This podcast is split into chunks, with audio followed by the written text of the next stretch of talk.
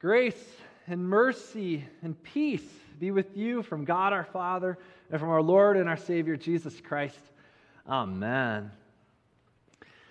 We've been waiting and waiting and waiting and waiting.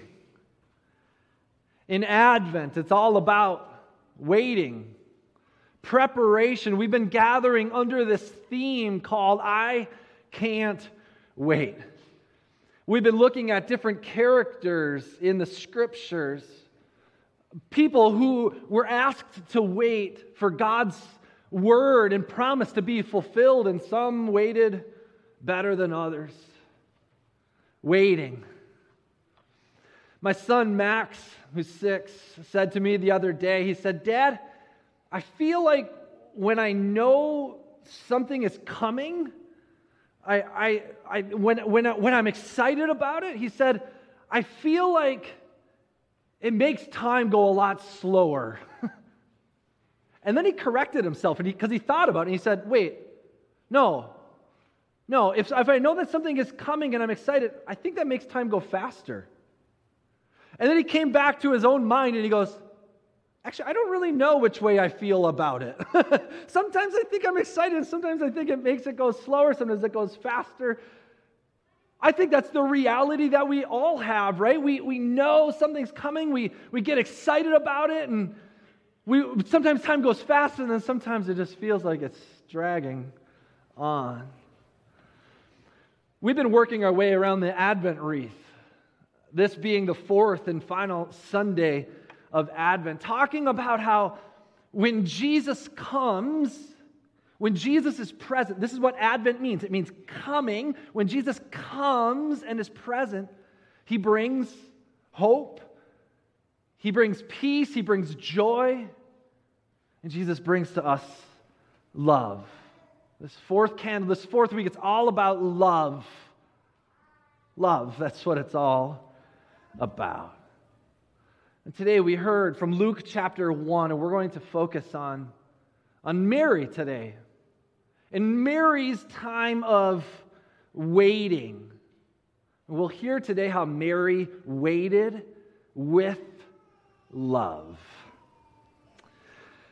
Those of you who are parents, do you remember when you found out that you were going to be having your very first child? You remember how exciting that moment was when you found out you'd be having your very first child? There's something special about that.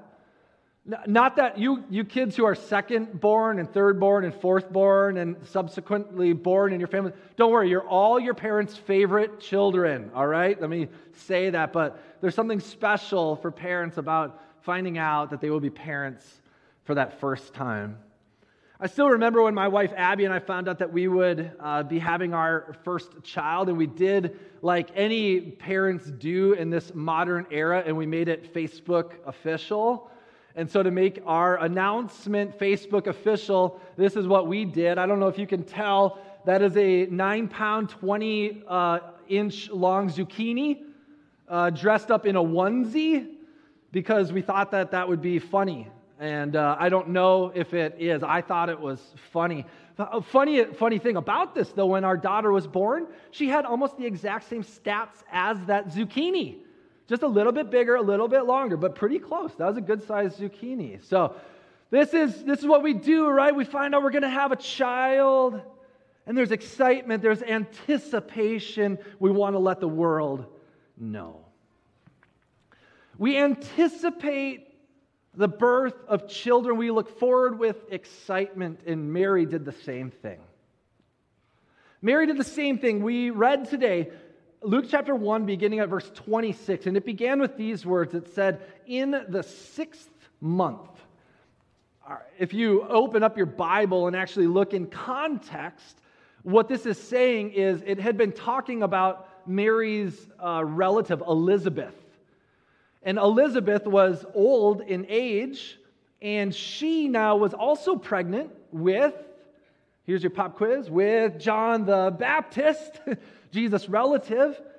And so, what this is in reference to is in the sixth month of Elizabeth's pregnancy with John, the angel Gabriel came to Mary. And he found Mary, this young girl, and he said to Mary, the angel said, a messenger from God said, Mary, you will have a child. You will give birth to the Son of the Most High, you, Mary.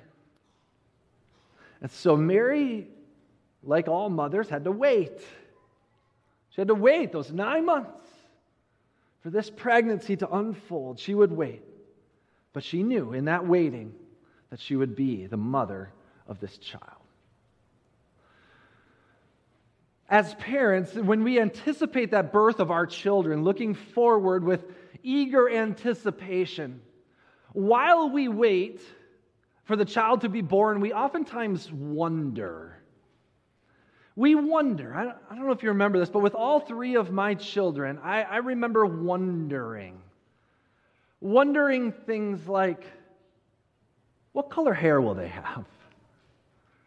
Wondering, wonder what kind of personality they'll have. Will they be funny like their dad?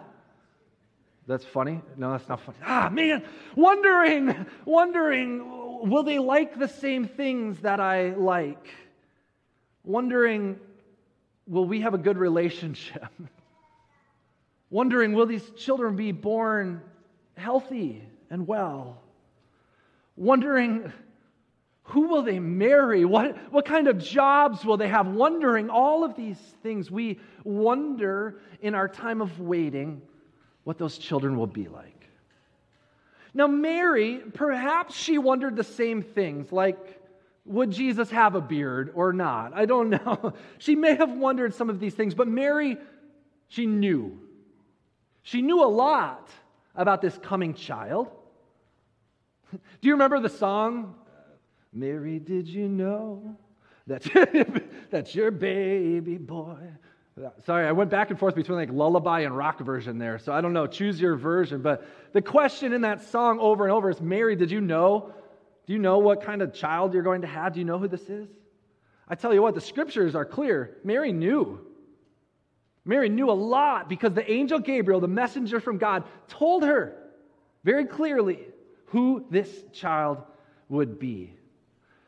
Gabriel says five things about this child in Luke chapter 1, verses 32 and 33. Now, I want to look at these five things today. Here's what Mary knew about the child in her womb. Number one, he will be great. It's a simple Greek word. There's no explanation for it, but it just says he will be great. The Greek word means uh, he'll be significant, he'll be important, right? He'll be great. The second is, he will be called the Son of the Most High. I need to pause here for a minute. This is significant. Uh, the Most High, that reference, is a reference to uh, Yahweh, we would say. Yahweh is the Hebrew name for Israel's God, the one true God, the God of Abraham, Isaac, and Jacob, the creator God, this God that they worship and adore. Most High, this one in Mary's womb will be the son of the Most High. And in, in, in uh, Jewish thinking, when you say the son of somebody, that, that terminology means in Hebrew thinking that the son bears, um, is like a carbon copy of the father. The, the, the, Hebrew thinking is that the son is like a, an identical uh, uh, carbon copy of his father, that he bears his father's qualities. So the Son of the Most High is saying, Mary, in your womb is God Himself, the very God in your womb. The last three kind of all go together, and they actually harken back to our Old Testament lesson today.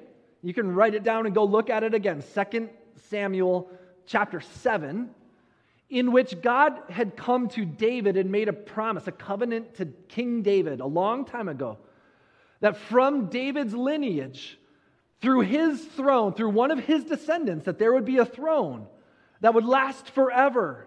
That one of David's descendants would reign on this throne as king, reigning over the people of Israel, and the throne and the kingdom would never ever end. Those are words from 2 Samuel 7. So when Mary hears these words, your son will reign on the throne. He will be the son of the Most High. He will reign over the house of Jacob. Immediately, the Jewish people, they knew about the messianic covenant to David. And so, in Mary's mind, she's thinking to herself, Yes, I know that a king of Israel will be born from David's line. I understand that. Mary, in this context, she doesn't doubt it, she doesn't question that fact that a Messiah is to be born. Her only question in all of this is how could it be me? This is Mary's question. She receives all this word, and yeah, she's afraid of it, but the angel speaks clearly to her, and her only question is how could it be me? How could it be me? Mary says, How could it be me that is carrying this child? How can it be me? I'm a, I'm a virgin, she says. At this point, Mary is betrothed to Joseph. In their culture, this is sort of the same as an engagement period, but it's uh, actually more significant than our American understanding of an engagement. It's actually a betrothal was understood as basically a legal marriage already. It's just that a betrothed couple did not yet live together until their wedding ceremony, at which point they would consummate their marriage. And so for Mary and Joseph, they were still living apart, and she was still a virgin. And so Mary's question, Mary's question is, is not doubting God's word, not doubting the promise of this coming Messiah. She doesn't doubt God's word, but she wonders can God's word live in me? Can God's word live in me? That's her question.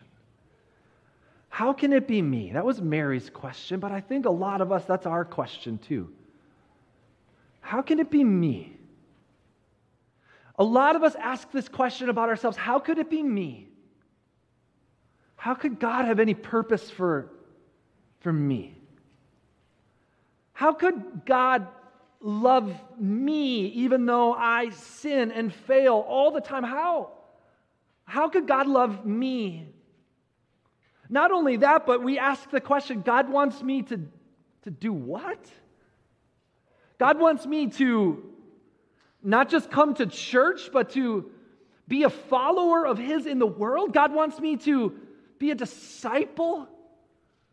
God wants me to continuously learn about His Word and not only learn about it for myself, but to speak His Word to others. God wants me to be His mouthpiece in my neighborhood and in my workplace. Me? How could it be me? We ask that question. We don't doubt God's Word, we don't doubt His activity, but we wonder could God's Word really be living in me?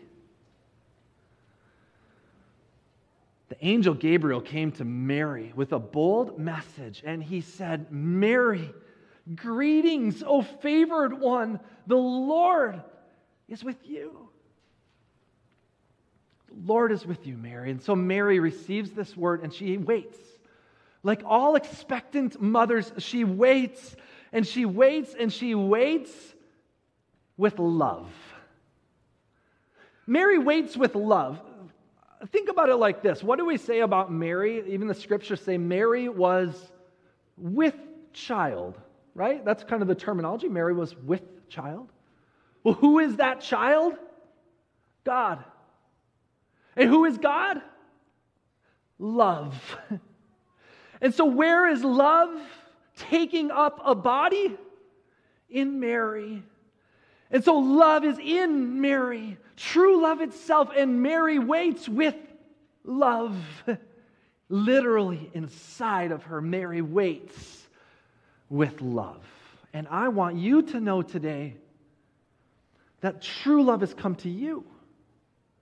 True love has come to be with you. Jesus is with you, in you, around you, for you. True love has come to be with you. There are many sitting in this room many of you joining us online struggling, trying to put on a brave face, but knowing deep inside that this year has been tough. And our minds and our spirits have been affected deeply. The statistics are unbelievable the amount of people battling issues of the mind, mental illnesses. Diagnosable or not, many of you in this room and joining us online are carrying deep, deep levels of stress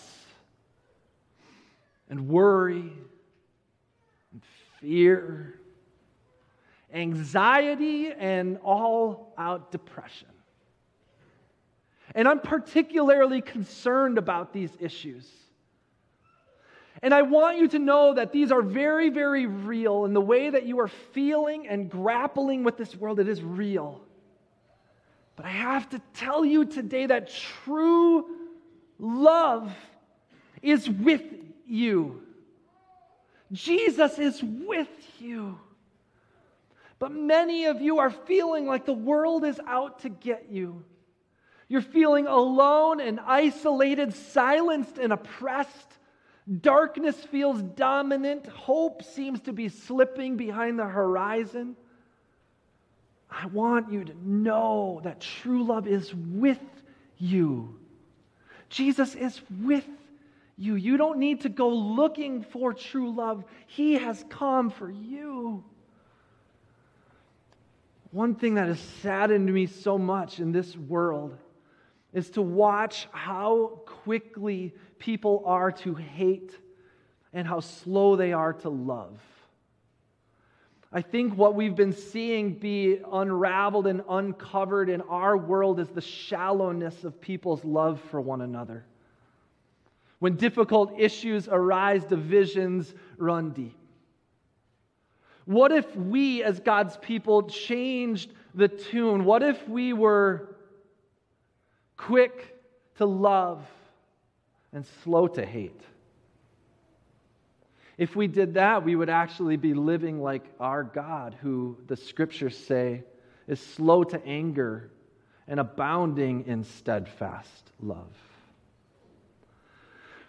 What if I told you that the people that you've been struggling to love, Jesus loves them? there are people in our lives that we, and I know that you know this, have been quick to hate, quick to judge what if I told you right now that Jesus loves those people just as much as he loves you? Does that change your attitude about them? What if I told you and invited you? What if you saw Jesus' invitation to love with him? See, a lot of times we talk about loving like Jesus, but do you know that Jesus actually invites us to love with him? Jesus invites you along as he's loving the people that you're struggling to love. He says, Love them with me. Love with me. When we love alongside of Jesus with him, we will even more so experience the depth and breadth and height and length of the love of God in Christ Jesus for us. It is not a shallow love. The love of Jesus is indescribable, it's unconditional, it's everlasting. This is the kind of love that God has for us. That He would come for us in the person of Jesus Christ to rescue and redeem us, broken, sinful people. Mary showed what it was like to live with love, for true love was inside of her. She carried God in the flesh the God who is love became love, embodied love, demonstrated love, and gave love to the people who thought love had run out on them. This is who God is. He goes to extreme lengths to love those deemed unlovable by the world. So if you, my friends, are feeling unlovable right now, know that true love has come for people just like you. And those people in your lives that you've been struggling to love, true love has come to be with them, and that love has invited you to love with. We love with Jesus.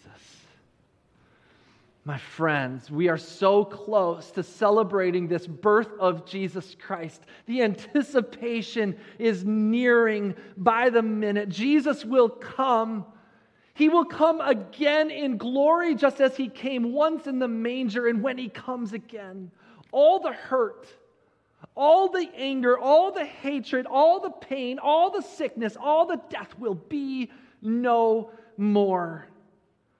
This is what Advent is all about. Man, I cannot wait. I can't wait for Christ to come again. But as we wait, we wait with love, like that expecting mother and father. Sometimes we wonder what it's going to be like when Christ returns. But like Mary, we know a lot.